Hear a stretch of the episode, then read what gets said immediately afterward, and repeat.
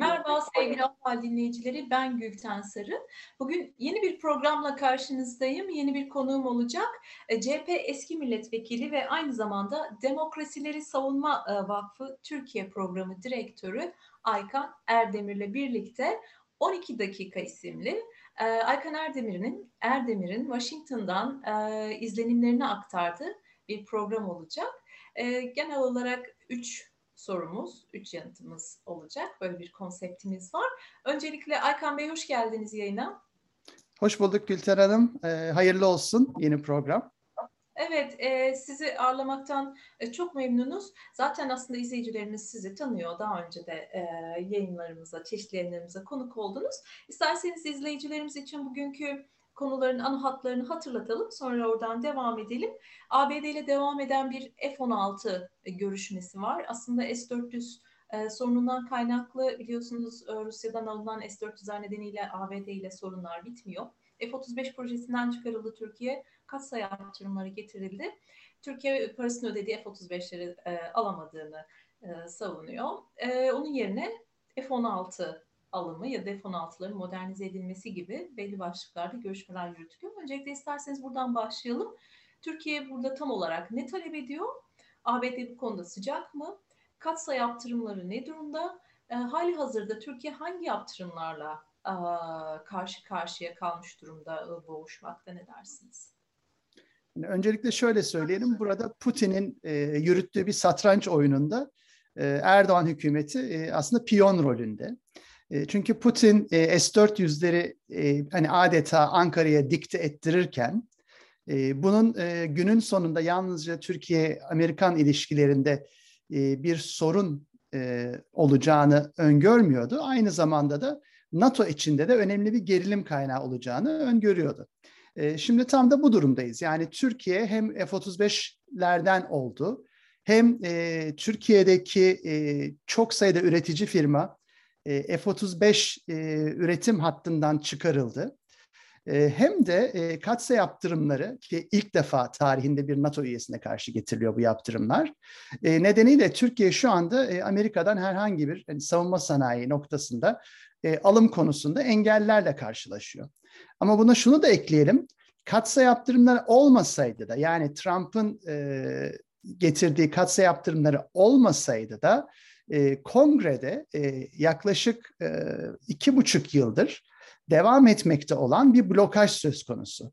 Hani buna resmi bir ambargo diyemeyiz, fakat Kongre'nin gerek Cumhuriyetçi gerek Demokrat üyeleri, özellikle de Senato'da Türkiye'ye ilişkin herhangi bir silah satışına çok farklı gerekçelerle engel olmaya devam ediyor. Dolayısıyla evet, hali hazırda F-16'lar üzerine yürütülmekte olan bir pazarlık var. Fakat bu pazarlık pek de kolay bir pazarlık olmayacak.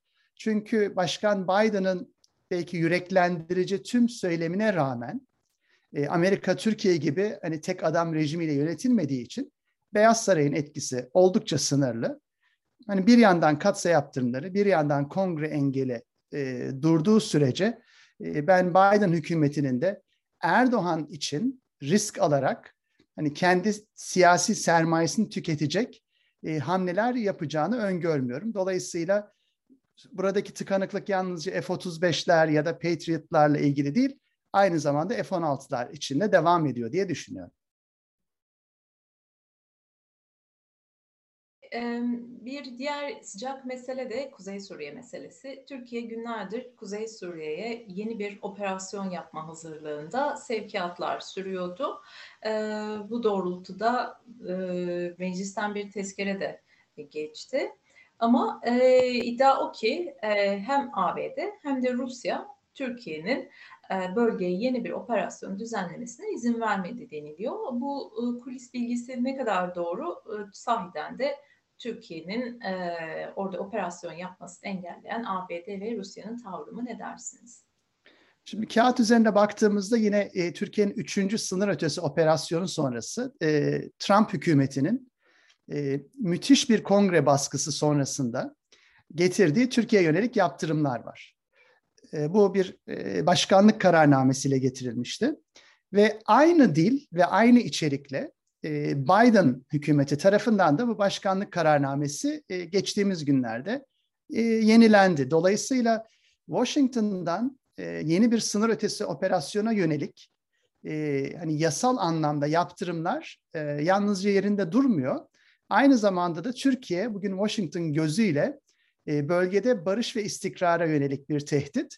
Aynı zamanda da Amerika'da milli güvenliğine yönelik önemli bir tehdit olarak sınıflandırılmaya devam ediyor. Şimdi burada Trump ve Biden gibi birbirinden çok farklı iki başkan döneminde, hem Cumhuriyetçi hem Demokrat döneminde aynı dilin ve aynı yaptırımların devrede olması, Erdoğan söz konusu olduğunda Amerika'da nasıl hani neredeyse tüm kongreyi kapsayan bir ortak fikir birliği, bir düşünce ve duygu birliği olduğu ortaya çıkıyor. Bu da gösteriyor ki yani bir yandan Putin'in Amerika ile kıyasladığımızda çok daha sert olan baskı ve tehditleri, bunlar örtük ya da açık olabiliyor.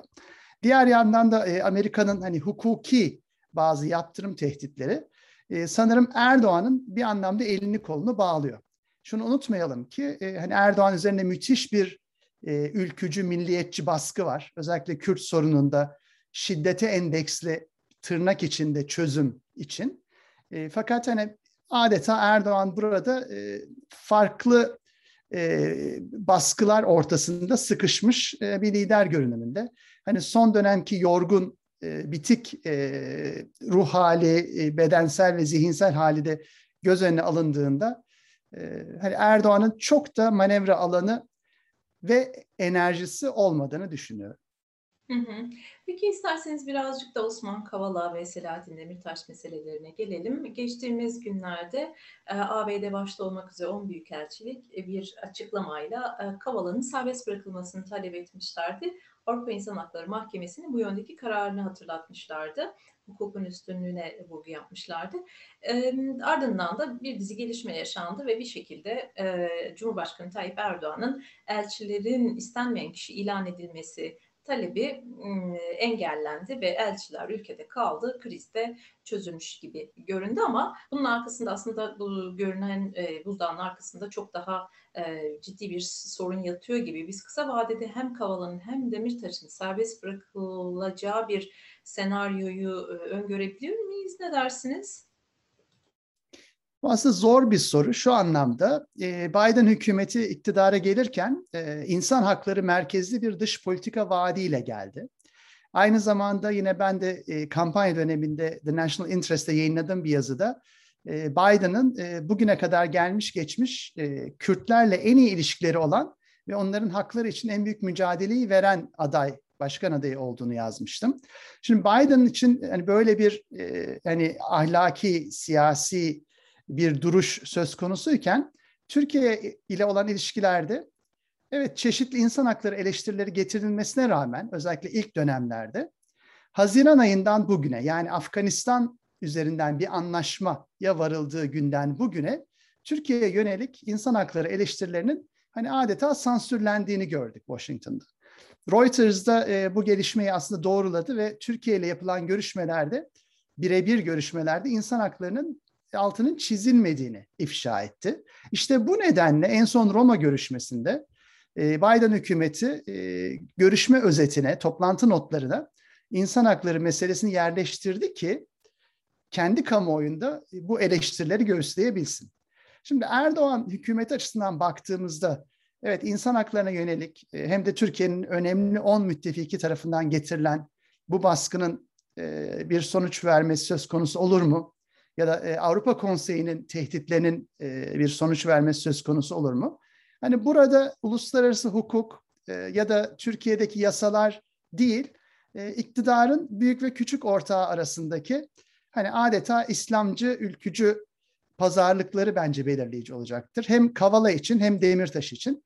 Çünkü tahmin etmiyorum ki gerek dünyada gerek Türkiye'de hani aklı başında hiçbir kişi olmasın ki yani burada hukukun üstünlüğü ya da bağımsız yargının sözü olduğunu düşünsün. Dolayısıyla hani ben de bu noktada her iki siyasi rehininin geleceğinin de hani maalesef tek adam rejiminin iki dudağı arasında olduğunu düşünüyorum.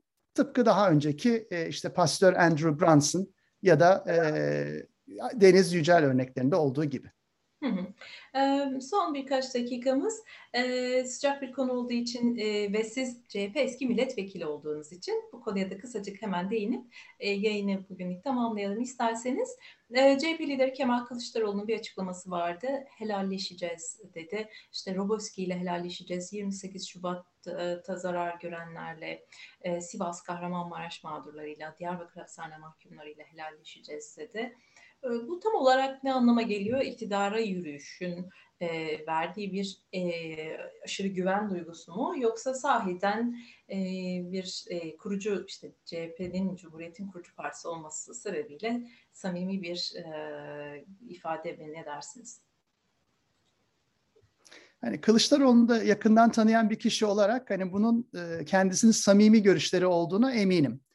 Aynı zamanda da hani onun helalleşme dediği, hani belki benim kendi sosyal bilimsel çerçevemden toplumsal yüzleşme ve onarıcı adalet çağrısı olarak nitelendirdiğim çağrı son derece önemli. Elbette önemli olan içinin doldurulması. Daha da önemli olan bu sürecin aslında bir resmi özür, tazminat ve daha da önemlisi bir onarıcı adalet. Hatta hakikat komisyonu süreci olması. Çünkü eğer Türkiye için bir daha asla diyeceksek ve mağdurların kimliğinden bağımsız herkes için adalet, eşit yurttaşlık, temel hak ve özgürlükler talep edeceksek o zaman Cumhuriyet Halk Partisi'nin işte 2019 başarısını getiren o geniş muhalefet bloğuyla birlikte hani ortak bir aklı, ortak bir duyguyu onarıcı adalet, toplumsal yüzleşme için hayata geçirmesi son derece önemli. Destekliyorum. Umarım hedefine ulaşır. Peki. Peki. Çok teşekkür ediyorum. Bu haftalık yayınımızı burada noktalayalım. Haftaya yine Türkiye gündeminin sıcak konularıyla izleyicilerimizin karşısında olacağımızı hatırlatalım. Görüşmek üzere. Teşekkür ediyorum. İyi günler diliyorum.